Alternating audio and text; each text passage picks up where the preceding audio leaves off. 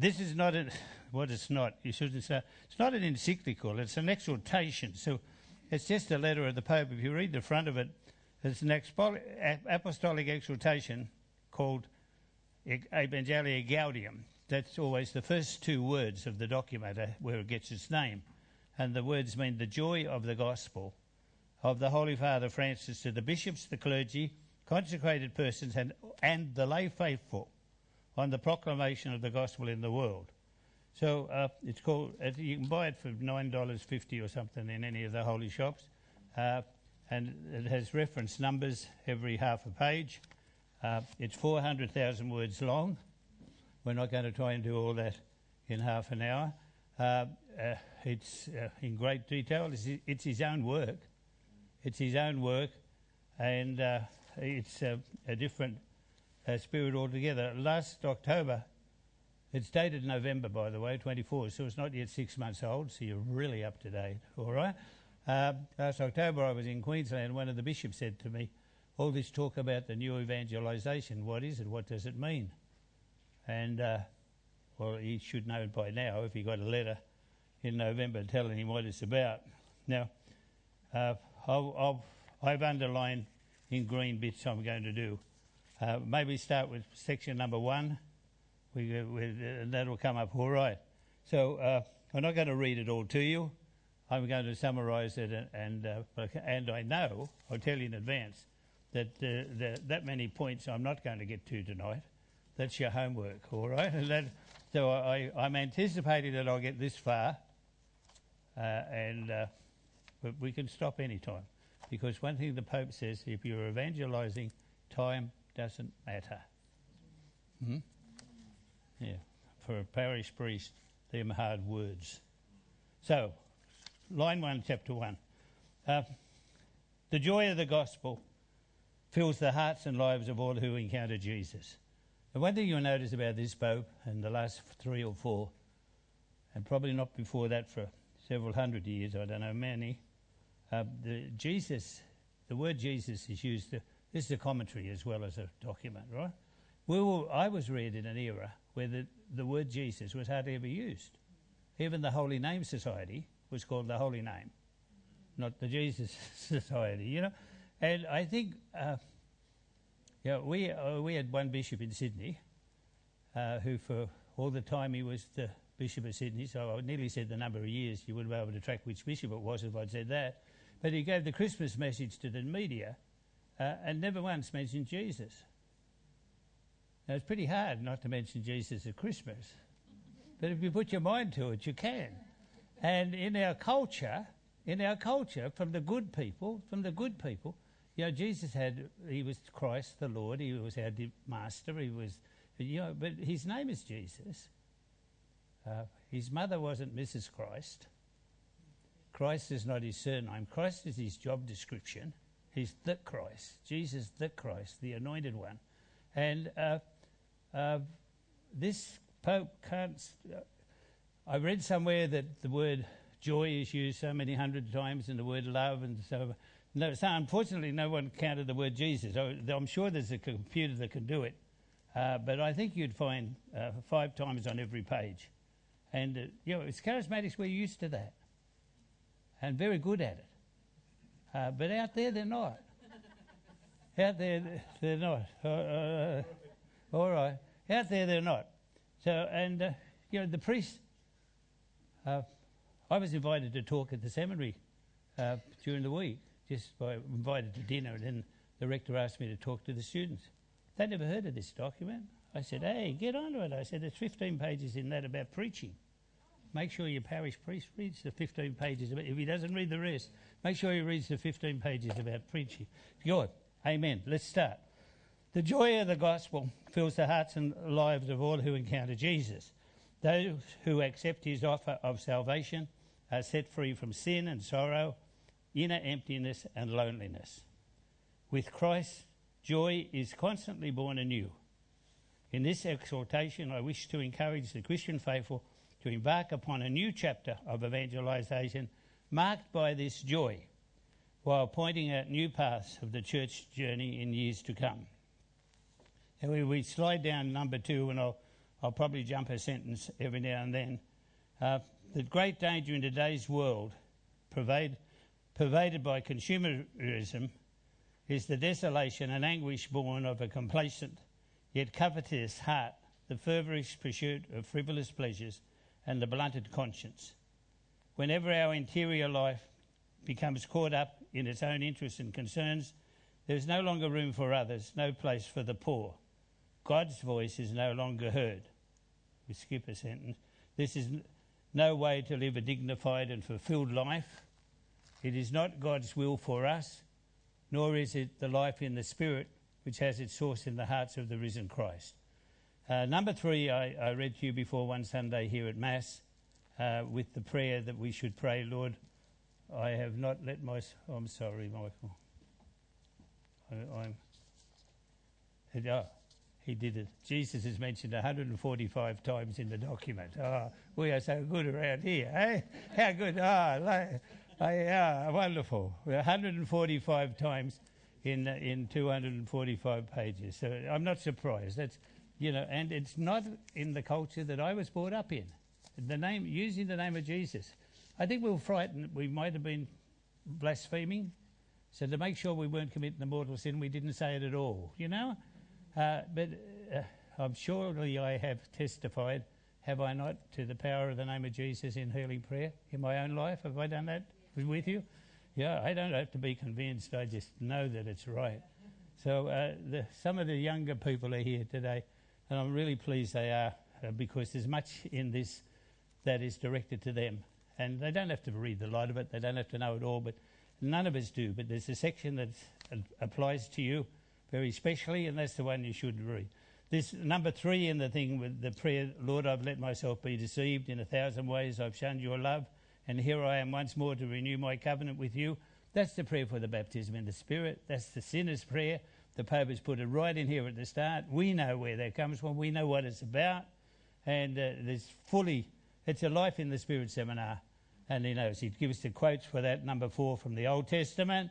Number five, he gives the, the, the quotes for the word joy. He makes a big effort in this first part about joy, and he gets to, to define it. Uh, and joy for the Holy Father is, is the fruit of the Spirit. And he talks very much about, uh, you know, it's not about being happy clappy and it's not about uh, uh, being in high spirits all the time. Uh, he says, uh, number six, there, how good is he? Did he get up to that that good? You're good, good. Good, a good line. There are Christians whose lives seem to be like Lent without Easter. Uh, I realise, of course, the joy is not expressed the same way at all times in life, especially at moments of great difficulty. Joy adapts and changes, but it always endures, even as a flicker of light born out of our personal certain, certainty that when everything is said and done, we are infinitely loved. Joy Joy is defined by the Holy Father as the absolute conviction in your heart that you are infinitely loved by God. It's got nothing to do with how you feel. We don't worship how we feel. Joy is the fruit of the Spirit, is connected to that. This is his theme right through the first part and indeed through the whole of this thing. If we are going to evangelize, we're going to evangelize with joy. He doesn't want uh, uh, people sourpusses, he calls them. He uses the word sourpusses. And in number 10, consequently, in, in uh, halfway down number 10, word starting at consequently, we got it? No, me, yeah. Consequently, an evangelizer must never look like someone who's just come back from a funeral. Did I say that recently here? Did you, was that said, said one Sunday? G.K. Chesterton said it 100 years ago, the great English writer. He said when Catholics are going into church, they look as though they're going to a funeral. When they're coming out of church, they look as though they've been to a funeral, right? So uh, the, the Pope's pinching my lines again there. He's, he's, let us recover and deepen our enthusiasm, that delightful and comf- comforting joy of evangelizing. Uh, he said, people know. People know if you've got the joy of the Lord. You can't, Augustine says that no one can give what they haven't got. You can't give it if you haven't got it. And if you've got it, you must give it away. That's the nature of the Holy Spirit. The Holy Spirit is given to us to give it away. If you try and hold on to it, you know, they talk about the, well, I talk about the Jordan River going into the Dead Sea. Uh, the lake, Sea of Galilee is beautiful, most fertile river in forever. It irrigates hundreds and hundreds and hundreds of miles, a beautiful country.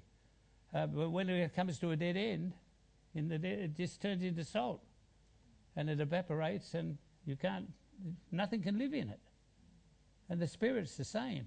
It's given to us to be given away. Uh, and may the world of our time, which is searching and sometimes with anguish, sometimes with hope, be enabled to receive the good news not from evangelizers who are dejected and discouraged or impatient or anxious, but from ministers of the gospel whose lives glow with fervour, who have received the joy of Christ. Amen. So, so that's his big, he, the big statement. You know, what, what's the new evangelization? The new evangelization is an evangelization that is the fruit of joy, is the fruit of the Holy Spirit. He mentions uh, the fruits of the Spirit very much through the letter. Uh, he said in 11, a renewal of preaching can offer believers. Is he keeping up with me? Is he good? Is he good? Uh, thank you, thank you, boy. All good. Um, a renewal of preaching can offer believers, as well as the lukewarm and the non practicing, new joy in the faith and fruitfulness in their work of evangelization. The heart of the message will always be the same God, who revealed his immense love in the crucified and risen Christ, God constantly renews his faithful ones, whatever their age.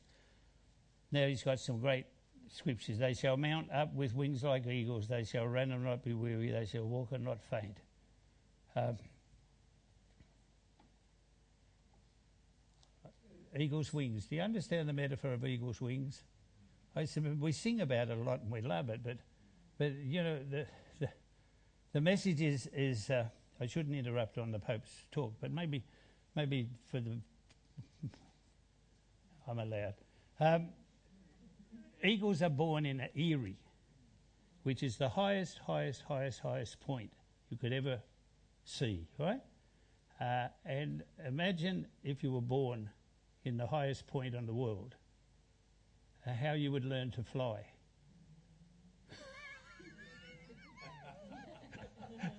you got it? You're in a difficult, you're in a very difficult position. You're looking out there, you see mum and dad go out every day, and you're in the nest, and you say, one day we're going to leave here. How do we go? And uh, nature does it so that the mother eagle tips the baby eagle out and goes down underneath, catches the eagle on the wing, and brings it back to the nest three or four times. And when the mother thinks it's old, old enough, one time mother doesn't go down and get the little eagle and you're on your own, love. it wouldn't be good. Good way of getting rid of the children. uh, that's the metaphor. And so, so the, the, like when Mary's carried on eagle's wings into the desert to mind the children of Jesus, you know, that's the, that's the desert's a good place. Eagle's wings is a good place. It's a safe place because you're going to land. Uh, so they that wait on the Lord shall renew their strength. They shall run and not be weary. They shall walk and not faint. Eagles don't fly, they soar. Chickens fly and don't get anywhere. Huh? Yeah, they can get two or three feet at the best, all right? Just get on the perch. But eagles just soar and soar and soar. And they can carry their baby on the wing, bring them back, put them in the nest. And that image of God is very common. Christ is the eternal gospel, is the same yesterday and today and forever. Many, the scriptures in this are just powerful. He, he, he can put Hebrews and Revelation and Isaiah together one by one, line by line, and Romans in such a beautiful way. Then he goes to St. John of the Cross and, and, and the classic traditions of the time. It's very, very brilliant uh, man he is. Uh, though Number 12. Though it is true that this mission depends on great generosity on our part and really hard work, it will be wrong to see it as a heroic individual undertaking, for it's first and foremost is the Lord's work, surpassing anything which we can see and understand. Jesus is the first and the greatest evangelizer. In every activity of evangelization, the primacy always belongs to God, who has called us to cooperate with Him, who leads us on by the power of the Holy Spirit. Amen? We got this? Is it that too fast? I mean, that's a beautiful sentence. That's a, that's a colossal sentence. We get really preoccupied with ourselves sometimes and the wonderful things that we do, and, and uh, know, Jesus is the first and the greatest evangelizer. The real newness is the newness which God Himself mysteriously brings about and inspires and provokes and guides and accompanies in a thousand ways. The life of the church should always reveal clearly that God takes the initiative, that He has loved us first, and that He alone gives the growth. The, the, again, First John and First Corinthians thrown in there together. Do the scripture quotes come up on your? They do. They do. The, this conviction enables us to maintain a spirit of joy in the midst of a task so demanding and challenging that it engages our entire life. God asks everything of us, yet at the same time, He offers everything to us. It's, it's a shame to go fast. The next bit, then, he says how he does this through the Eucharist as the, the church daily remembrance and deeper sharing in the events of the Passover. Halfway down, the joy of evangelizing always arises from grateful remembrance. It's a grace which we constantly need to implore. The apostles never forgot the moment when Jesus touched their heart. It was about four o'clock in the afternoon. I remember when Jesus touched my heart. Do you remember yours? You know what time it was? I know what time it was for me. I know what day it was. It was the 19th of January 1977. It was about 4.20 in the afternoon. that clear. I can still do it. John remembered. He said it was about 4 o'clock in the afternoon. What's the significance of that phrase? Just that he remembered the time and the place and the date.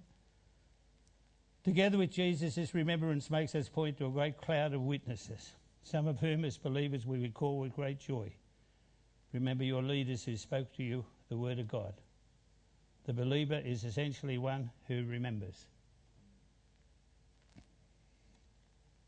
The new evangelization for the, the signs of the times, the, the, the number 14. Attentive to the promptings of the Holy Spirit who helps us together read the signs of the times.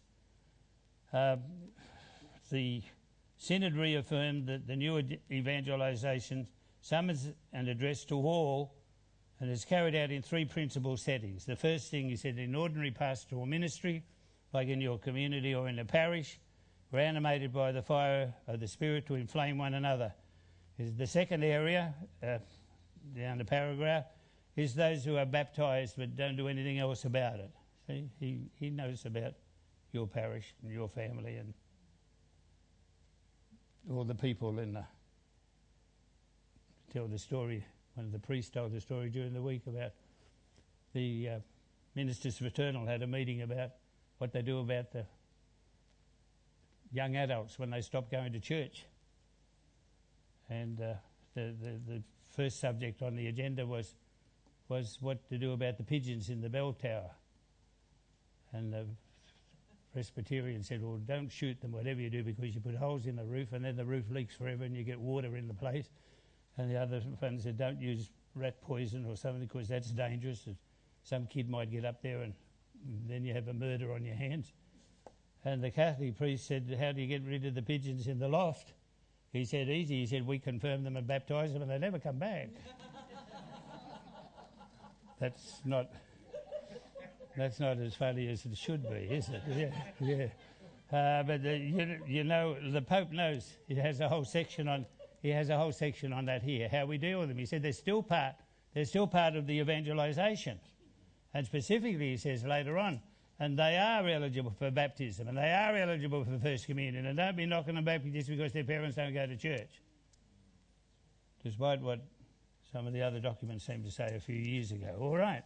Uh, lastly, he said, uh, the, third, the third section of people, those that go to church, those that don't go but should go, Lastly, we cannot forget that evangelism is, is first and foremost preaching the gospel to those who do not know Jesus Christ or have always rejected him. Many of these are quietly seeking God, led by a yearning to see his face, even in countries of ancient Christian tradition. All of them have a right to receive the gospel. Christians have the duty to proclaim the gospel without excluding anyone. Instead of seeming to impose new obligations, they should appear as people who wish to share their joy, who point to a horizon of beauty, and who invite others to a delicious banquet. It's not by proselytizing that the church grows, but by attraction. You don't get it, you catch it. All right? He's good. He's good, this guy. Uh, the gospel is 15. There must be no lessening of impetus to preach the gospel to those who are far from Christ, because this is the first task of the church. Indeed, missionary tasks must remain foremost. What would happen if we were to take these words seriously? We would realise that missionary outreach is pragmatic for all the church's activity. Along these lines, the Latin American bishop stated that we cannot passively and calmly wait in our church buildings. We need to move from pastoral ministry to a mere conservation of a decidedly missionary pastoral ministry. This trust continue to be the source of immense joy to the church. Such so, I tell you, there will be more joy in heaven over one sinner who repents than the 99 righteous who have no need of repentance. That's his introduction. All right? Then we get over to chapter 1, which will be number 19. Uh, this is the church's missionary transformation. How are we doing? Am I belting at you too fast or a million miles an hour? Are you getting? Yeah, it's a, it's a big. I said to Chris, it's a it's a huge task, but I I give it a go. I told you before. One of the Jesuits said once I wasn't a very good teacher, but I was a fast one. 19. Evangelization takes place in obedience to the missionary mandate of Jesus. Go, therefore, make disciples of all the nations, baptizing them in the name of the Father and of the Son and of the Holy Spirit, teaching them to observe all I command you. It's interesting the order of that. You won't know me too long before you'll hear a good homily about it. What's the first thing you do? Make disciples. What's the second thing you do? Baptize them. What's the third thing you do? Teach them. You know, we're baptizing them and teaching them and hoping that they'll be disciples. It's not working. It's not working. You fall in love first, so they tell me, and then you want to know all about the partner. You don't want to know all about them first and then decide to fall in love. Is that the way it works? I don't know. You tell me. Oh, yeah. By the, by the time you knew all about them, you might change your mind. They weren't with me. I don't think they were with me. Do you want me to do that again? No. You are? No, no. All right. The church which goes forth. 21 we'll go to. We've got to get somewhere. The gospel joy which enlivens the community of disciples is missionary joy. The 72 disciples felt as they returned from their mission, they felt the joy. You all felt it tonight when I walked into this place. You were so full of joy, feeding all those people out there, you know? You had the smell of the sheep on you. You did. he's, he's going to talk about that in a minute. We're going to get it. You did. And it, it, it brings, it does bring its own reward the disciples come back. They said, Lord, you know, you wouldn't believe it. They, everybody comes back. They, they say, Lord, you wouldn't believe it. Yeah, but he would believe it, you know. People come back to me at a charismatic retreat. You wouldn't believe what happened to me. Of course I'd believe what happened to them. Uh, I expected it to happen to him. all right? The joy is the sign of the gospel. It's been proclaimed and it's bearing fruit. Yet the drive to go forth and give, to go out for ourselves, keeps pressing forward in our sowing the good seed remains ever present. I'm absolutely touched by the number of times he refers to the parables of the sower and the seed and the cockerel and the darnel and all those beautiful parables, which you'll get this year in, Mark, in Matthew's Gospel. And uh, you too, parents say, you know, my kids don't go to Mass or uh, what are they doing now? Well, it's not your job. Your job is to sow the seed. The harvest is the Lord's. That's what those parables mean. The only guarantee you got that you'll have no harvest in your family is if you don't sow the seed. You want me to say that again? The only guarantee you got that there'll be no harvest in your family is if you don't sow the seed, there won't be a crop. But if you sow the seed, there will be a harvest. It might be 20 fold, it might be 30 fold, it might be 60 fold, it might be 100 fold. Not your problem. The harvest is the Lord's. He goes back to these par- simple little parables that sort of, to be honest, I skipped over most of my life. You know, they were nice and they were comforting and they were very agricultural and so. Uh, uh, he's so good.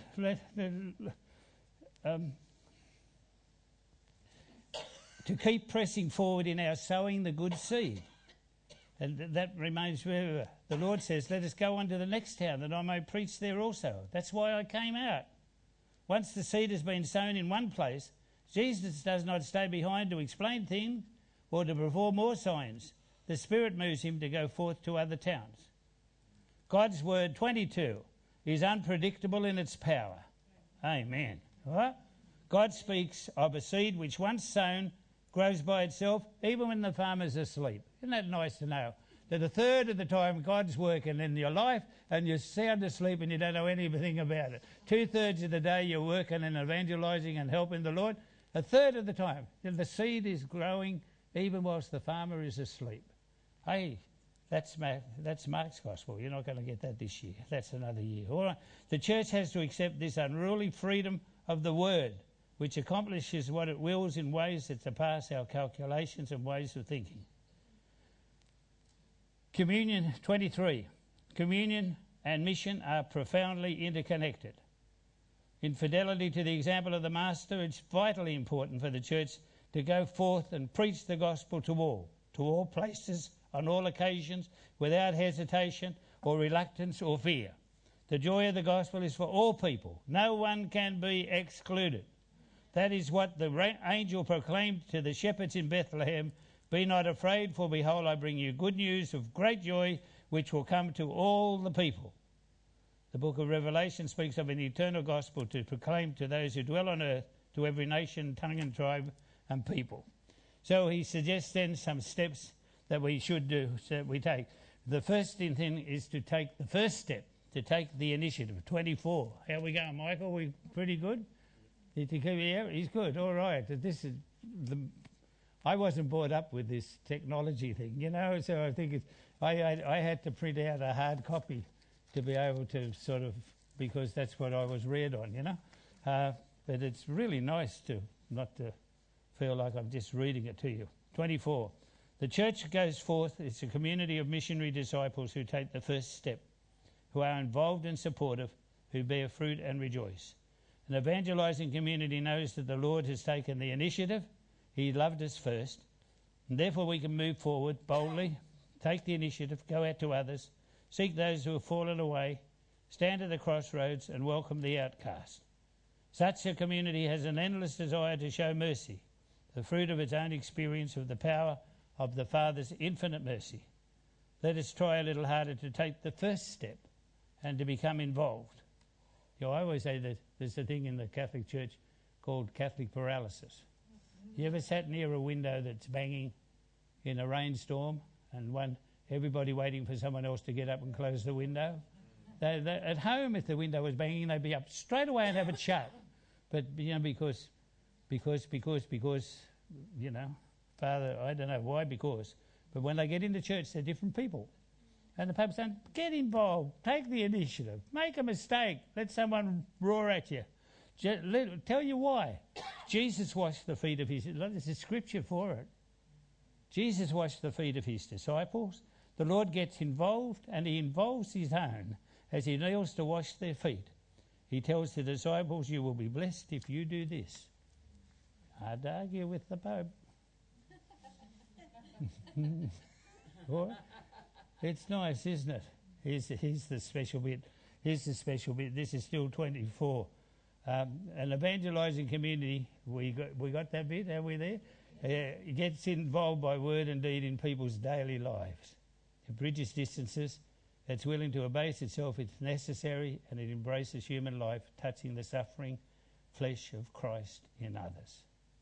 Evangelisers take on the smell of the sheep.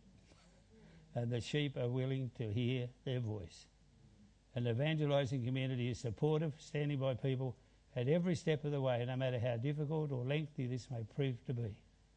It's a familiar with patient expectation and apostolic endurance.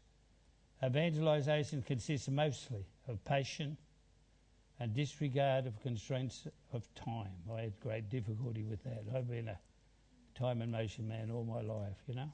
If it most takes more than 55 minutes, they'll all leave and go to the next parish. Yeah. And they do. and they still do. They still do. Disregard for the constraints of time. Faithful to the Lord's gift, it also bears fruit. An evangelizing community is always concerned with fruit because the Lord wants her to be fruitful. It cares for the grain and does not grow impatient at the weeds. The sower, when he sees weeds sprouting up among the grain, does not grumble or overact. See, the harvest is the Lord's. The weeds are none of your business. The kingdom of God is like a net that's thrown in the sea. It's got good fish and bad fish. Leave the bad fish swimming with the good fish, and the Lord will sort it out when He brings in the net. It's not your business to cut the bad fish, all right? It's your business to make sure that the net catches, that the kingdom of God. It care, all right. He loves the parables. I think we're in for a good year on. We're in for a good year on the parables. I think this man, this man has made the parables a real part of his spiritual life. They're not just stories in the life of Christ. He or she finds a way to let the word take flesh in a particular situation and bear fruits of new life. However imperfect or inca- incomplete these may occur. So, all right skip a line, maybe. It celebrates at every small victory. Celebrations are good in your communities. Get this bit. Every step forward is a work of evangelization. Evangelization with joy becomes beauty in the liturgy as a part of our daily concern to spread goodness. The church evangelizes and is herself evangelized through the beauty of the liturgy, which is both a celebration of the task of evangelization and the source of her renewed self giving. Oh, this man's good, isn't he? This man's good. As I said, you could keep the book as a little, uh, you know, a pocket reading. Just read one bit today, each day, one, and one, some of it touch you more than others. And I've left out lights. I tell you, I'm giving you, I'm giving you the green underlined bits. It reminds me of the story the guy used to underline the Bible from back to front, you know. And, and the preacher said to him one day, Why do you underline the Bible? He said, Well, when I go back to read it again, he said, I can spend time with the passages that touched me so much the first time. And the preacher said, I think it'd be a good idea to go back and the second time and, and underline the passages you didn't underline the first time. it might be what the Lord's trying to say, you know. It's a, it's a good practice, especially with a highlighter, and I'm talking up here today because this is so so uh, complex. I, have got no idea what's over the page uh, till I get there. And uh, uh, should should we have a stop or a blow? Or are we we surviving all right? All right, good. Um, uh, here's a bit here now for your community elders, your parish priest, and for all those who are in authority. Twenty-five. I am aware that nowadays documents do not arouse the same interest as in the past, and they are quickly forgotten. Nevertheless, I want to emphasise that what I am trying to express here has a prog- programmatic significance and important consequences. I hope that all communities will devote the necessary effort to advancing along the path of a pastoral and missionary conversion which cannot leave things as they presently are. Mere administration can no longer be enough throughout the world, let us be permanently in a state of mission. Amen. Don't we all know that? Yeah. This guy, yeah, this guy's been there. This guy's done there, and he's done. Um, what are what are the things that he sees that are important? Uh, Twenty-seven. I dream of a missionary option. This is very personal for a pope to start a sentence with you know, I dream of something. It's uh, we haven't had that. We haven't had before in this is not an encyclical, it's an exhortation. So it's, it's, it's really, I dream of a missionary option. That is a missionary impulse capable of transforming everything. To be suitably challenged for the evangelization of today's world rather than for her self preservation. We forget about self preservation, all right? The renewal of structures demanded by pastoral conversion can only be understood in this light a part of the effort to make them more mission orientated, to make ordinary pastoral activity on every level more inclusive and open, to inspiring pastoral workers a constant desire to go forth, and in this way to elicit a positive response from all those whose Jesus summons to friendship with Him. As Pope John Paul said, all the renewal in the church must have mission as its goal if it's not to fall prey to a kind of ecclesial introversion. Now, the next 28, 29 are pretty good. 29 special for your community. I suggest 28's pretty special for me. And uh, 28's about parishes. 29's about communities. Uh, I just got to sit down and if I sit down, I have a parallax with the with the document. all right. So this is this is what he wants for a parish. All right. You line it up with your parish and go home and tell your parish priest. All right, you ready for him? The parish is not an outdated institution. Wacko. Precisely because it possesses great flexibility that can assume quite different contours depending on the openness and missionary creativity of the pastor and the community. While certainly not the only institution which evangelises, if it provides capable self renewal and constant adaptivity, it continues to be the church living in the midst of the homes of her sons and daughters. This presumes that it really is in contact with the homes and lives of its people and does not become a useless structure out of touch with people or self absorbed cluster made up of a chosen few. The parish is the presence of the church in a given territory, an environment for hearing God's word for growth in Christian life, for dialogue, proclamation, charitable outreach, worship, and celebration. For dialogue, growth in Christian life, proclamation, charitable outreach, worship, and celebration. You should have plenty to do. In all its activities, the parish encourages and trains its members to be evangelizers. It is a community of communities, a sanctuary where the thirsty come to drink in the midst of their journey and a centre of constant missionary outreach. We must admit, though, that the call to review and renew our parishes has not yet sufficed to bring them nearer to people, to make them environments of living communion and participation, or to make them completely mission orientated. Big, big statement. Beautiful, big statement. Other church institutions, basic communities, and small communities, movements, and forms of association are a source of enrichment for the church. So you've got no problem with this Pope. All right? You've got no problem with this Pope. The servants of Jesus have got no problem with this Pope. All right? Do you want me to read that again? Other church institutions, basic communities, and small communities, movements, and forms of association are a source of enrichment for the church raised up by the Spirit for evangelizing different areas and sectors. Frequently, they bring a new evangelizing fervour and a new capacity for dialogue with the world whereby the church is renewed. But it will prove beneficial for them not to lose contact with the rich reality of the local parish and to participate readily in the overall pastoral activity of the particular church.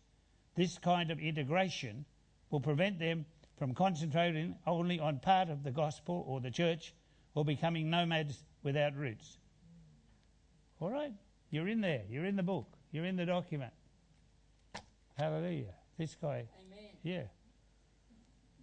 Each each particular church has a portion of the Catholic Church under the leadership of its bishop is likewise to be called missionary to called to missionary conversion. It's the primary subject of evangelization since it is the concrete manifestation of the one church in the one place and is the one holy Catholic and Apostolic Church of Christ is truly present and operative. Whenever we need the light and life of the risen Christ is greatest, wherever the need is greatest, it will want to be there. to make missionary impulse even more focused, generous, and fruitful, I encourage each particular church to undertake a resolute process of discernment, purification, and reform. Number 32, I just give it to you as a. Uh, I see a huge turnaround in, uh, in papal thinking, absolute somersault. Uh, we go down halfway through 32 to the first sentence that gives the Second Vatican Council. You got that one? All right, he's very good at the back. He's good. All right, I want to read. This is so outstanding to me, I can hardly believe it. I'm so pleased. The Second Vatican Council stated that, like the ancient patriarchal churches, episcopal conferences are in a position to contribute in many and fruitful ways to the concrete realization of collegial spirit. Yet this desire has not been fully realized. And how? Some of the popes are going to be canonized very soon made sure Episcopal conferences did not get off the ground. All right? The Australian Episcopal Conference never got off the ground. As, uh, uh, but this guy's saying that, well, you hear what he's saying since the judicial status of episcopal conferences, which would see them as subjects of specific attributions, including genuine doctrinal authority, has not yet been sufficiently elaborated. Excessive centralisation, rather than proving helpful, complicates the church's life and her missionary outreach. I had the biggest hallelujah when I read that that you've ever heard of in your life. I just cannot believe what a turnaround that is and how there must be upside down tum, tumble cardinals doing tumbles in the in the in the curia in Rome when they read that. The decentralisation, rather than proving helpful, complicates the church's life. And if we've got bishops here that are put there by the Holy Spirit, as we truly believe, and uh, well, they just, well, all they're wanting to do is to be listened to. They don't want to rule the church. The, the Pope's the Pope. The Pope rules the church. We, all of us, even the lay people down the line, we like to be listened to. That's all we're asking. And this guy says, I want to listen to you. Wow, 33. Pastoral ministry is a missionary key to seek to abandon the, the complacent attitude that says, we've always done it this way. you got some of them? You got some of them? I invite everyone to be bold and creative in this task of rethinking the goals, structures, styles, and method of evangelization in their respective communities. A proposal of goals without an adequate communal search for the means of achieving them will inevitably prove illusory. I encourage everyone to apply the guidelines found in this document generously and courageously without inhibitions or fear. The important thing is not to walk alone, but to rely on each other as brothers and sisters, especially under the leadership of the bishops, in a wise and realistic, realistic pastoral discernment. All right. There's a next section, and section three from the heart of the gospel is good. It's about the virtues and it's about the gifts and it's about spirituality. I've written there, go to number 40. I must have been conscious of time, which I shouldn't be conscious of time anymore, but uh, all right. Uh, how we doing? Isn't it good? Isn't it good? Isn't it good?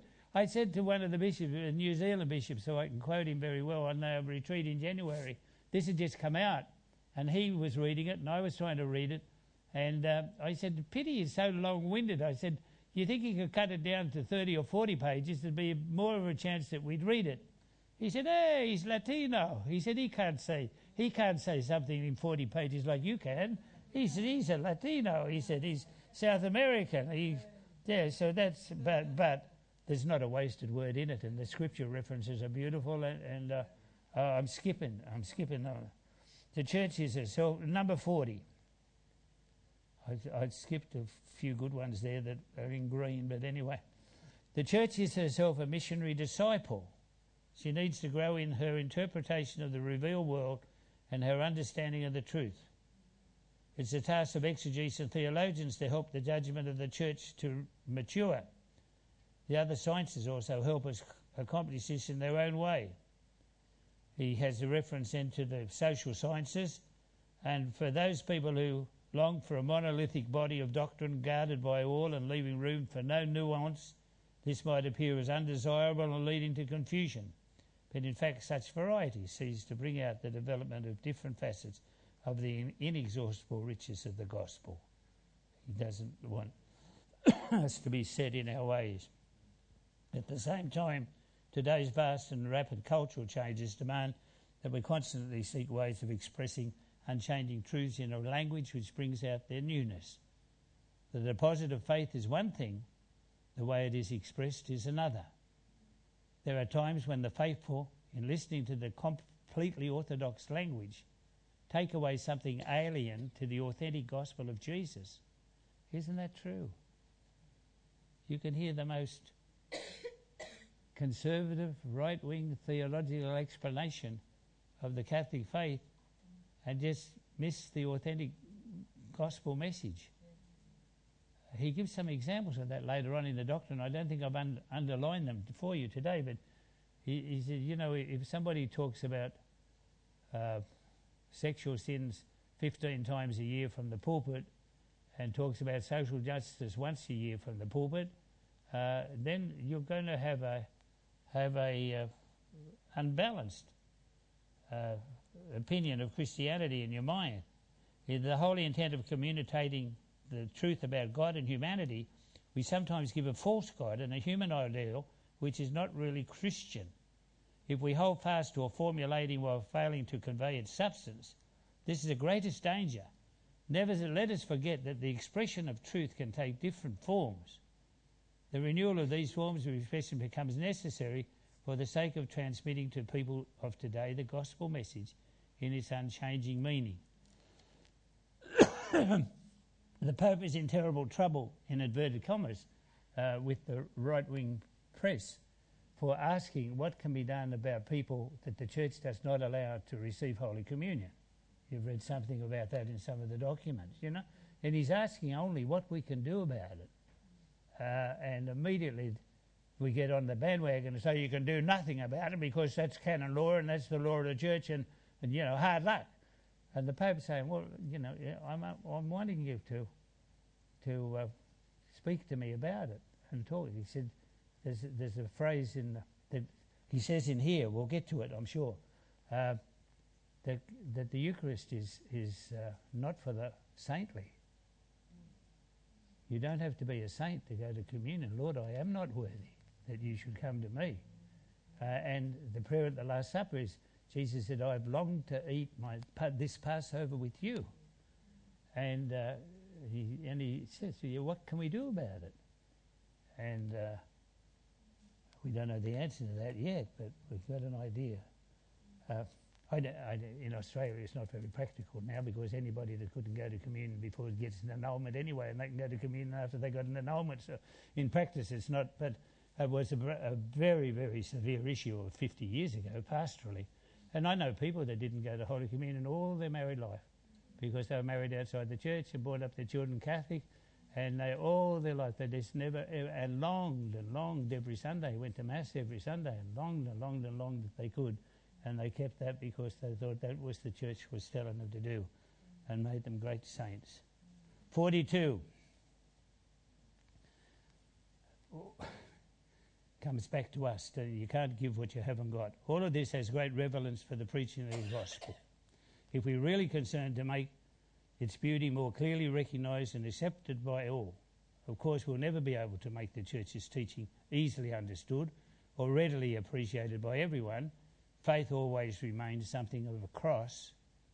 It, retains a certain obscurity which does not detract from the firmness of, of its assent some things are understood and appreciated only from the standpoint of this assent, which is the sister to love and beyond the level, level of clever reasons and arguments. We need to remember that all religious teaching ultimately has to be reflected in the teacher's way of life, which awakens the assent of the heart by its nearness, by its love, and by its witness. 44. Here's something you can give your parish priest. Moreover, pastors and lay people who accompany their brothers and sisters in faith on a journey of openness to God must always remember that the Catechism of the Catholic Church teaches quite clearly imputability and responsibility for an action can be diminished or even nullified by ignorance, inadvertence, duress, fear, habit, inordinate attachments, and other psychological or social factors. I learned that as full consent, full grave matter, and, and uh, full will or something, wasn't it? Simpler. Consequently, without detracting from evangelical ideals, they need to accompany with mercy and patience the eventual stages of personal growth as they progressively occur. I want to remind priests that the confessional must not be a torture chamber, but rather an encounter with the Lord's mercies which spurs us on to do our best. A small step in the midst of great human limitations can be more pleasing to God than a life which appears outwardly in order but moves through the day without, confront, without confronting great difficulties. Everyone needs to be touched by the comfort and attraction of God's saving love, which is mysteriously at work in each person. 46. The church which goes forth is the church whose doors are open. He has a section in there which uh, I haven't got to it or I skipped. Uh, in, I invited all the churches of the world to be open 24 hours. Uh, I don't know. I'm not a parish priest anymore, so I don't have the key. I'd, I wouldn't like to uh, leave the church open 24 7. I don't know. Going out to others in order to reach the fringes of humanity does not mean rushing out aimlessly into the world. Often it is better simply to slow down, to put aside our eagerness in order to see and listen to others, to stop rushing from one thing to another, to remain with someone who has faltered along the way. At times we have to be like the father of the prodigal son, who always keeps his door open so that when the son returns, he can readily pass through it. 47 is pretty good now. You might have to show this to your parish priest. The church is called to be the house of the Father, with doors always wide open. One concrete sign of such openness is that our church doors should always be open, so that if someone moved by the Spirit comes looking for God, he or she will not find the closed door. There are other doors that should not be closed either. Everyone can share in some way in the life of the church. Everyone can be part of the community, nor should the doors of the sacraments be closed for simply any reason. This is especially true of the sacrament, which is itself the door, baptism. The Eucharist, although it is the fullness of sacramental life, is not a prize for the perfect, but a powerful medicine and nourishment for the weak. Amen? These convictions have pastoral consequences, and we are called to consider them with prudence and boldness. Frequently, we act as arbiters of grace rather than as facilitators. But the church is not a toll house, it's the house of the Father where there is a place for everyone with all their problems. You all get that one? All right. This is, this is good stuff. This is renewing the church, you know. This is renewing. Oh to think that when little Kevin was ordained 55 years ago, what he was taught and what this guy is saying. Mind you, I held the book up in the seminary during the week when I, at the after dinner speech, I, they made a mistake and asked me to give an, an after dinner speech, and I asked them if they read it and they'd never heard of it. 44 students now have, including the rector and the spiritual director. Amen. Yeah. While they're doing other things, they asked me, what was the most? One of the guys asked me dinner not in my speech. What was the most important? I was there with another good friend, classmate, priest friend, same age. Um, what was the most important stud- subject we studied? These are all students, you know, young and keen. I said, Sacred Scripture by a mile. Sacred Scripture by a mile. You're going to have to use it every day whether you want to or not. Oh, by a mile. Oh, uh, given something to think about. I tell you, Kev will give you something, but this will give me more to think about than you ever could. If the whole 48, if the whole church takes up this missionary impulse, she has to go forth to everyone without exception. That's his big theme all the time. They're all in it. He's got a section here. We won't get to it today, but I'll give you the reference on the Muslims. He, he loves them all. But to whom should we go first? When we read the gospel, we find a clear indication not so much our friends and wealthy neighbours, but above all, we go first to the poor and the sick. I can smell the sheep. There you go, first to the poor and the sick. and those who are usually despised or overlooked, those who cannot repay you. There can be no room for doubt or explanations which weaken so clear a message. Let us go forth then. 49. Let us go forth to offer everyone the life of Jesus Christ. There it is, one of the 241 times he mentions Jesus. So for me, that is just so refreshing because I haven't heard it in the church that I grew up in. I heard it in the charismatic community all the time. The name of Jesus. And I love it and I know the power of it. Here I repeat for the entire church what I've often said to the priests and the laity of Buenos Aires. I prefer a church which is bruised, hurting, and dirty because it's been out on the streets, rather than a church who is unhealthy from being confined and from clinging to its own security. I do not want a church concerned with being at the centre and then ends up being caught in a web of obsessions and procedures. If something should rightly disturb us and trouble our consciences, it is the fact that so many of our brothers and sisters are living without the strength of the light and consolation born of friendship with Jesus Christ, without a community of faith to support them, without meaning and a goal in life, more than by fear of going astray.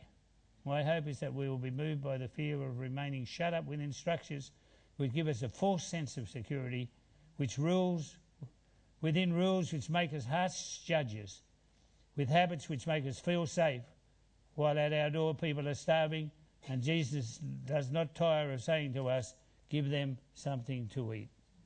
Amen. Well, I think, you know, I could, I, there's a lot more. The next very passage, number 50, is on the, on the charismatic gift of discernment of spirits.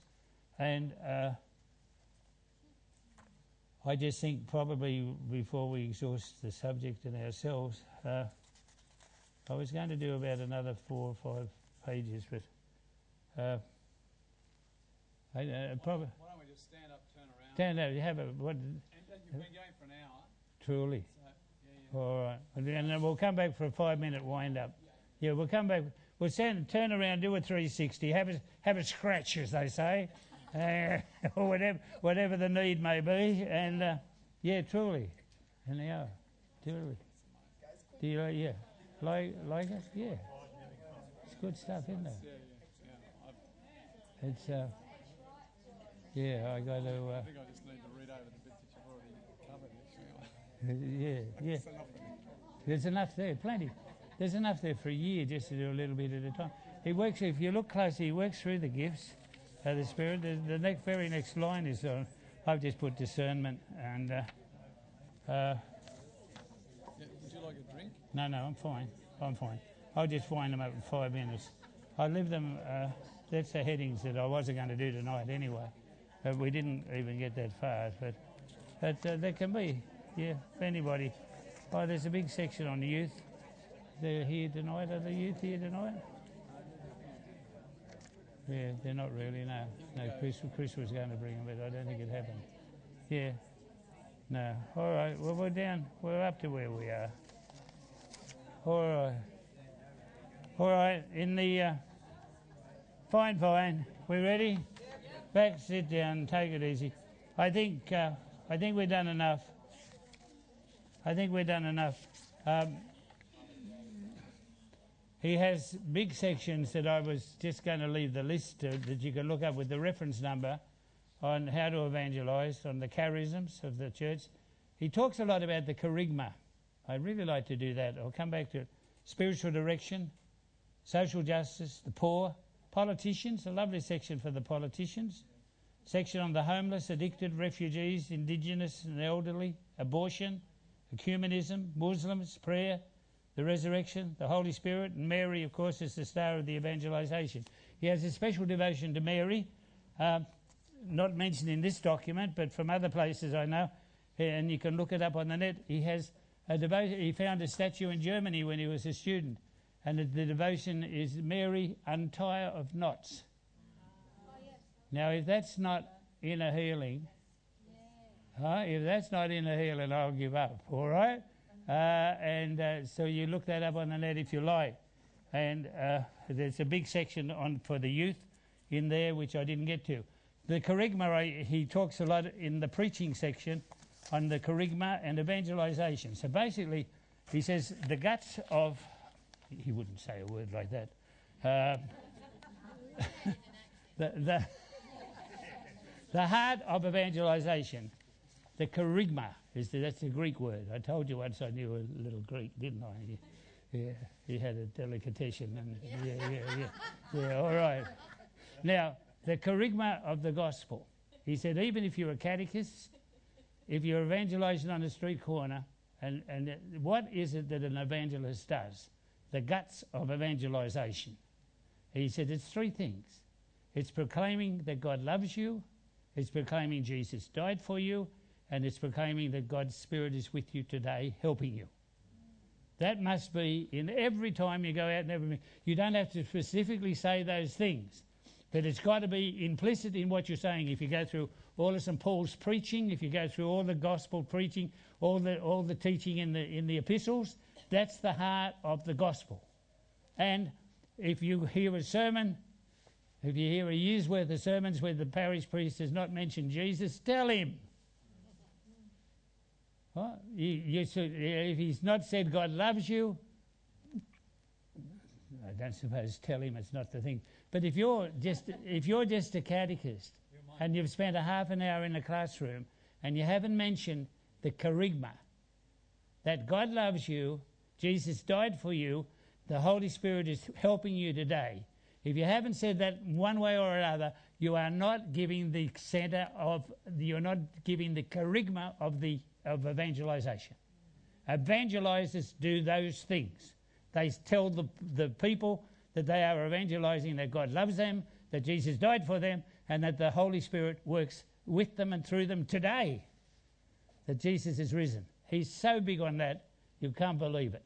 And uh, I jump with joy when I hear it, and I uh, find myself finishing talking to you on a Sunday. And you bet, I'm saying, did I sort of say those things today?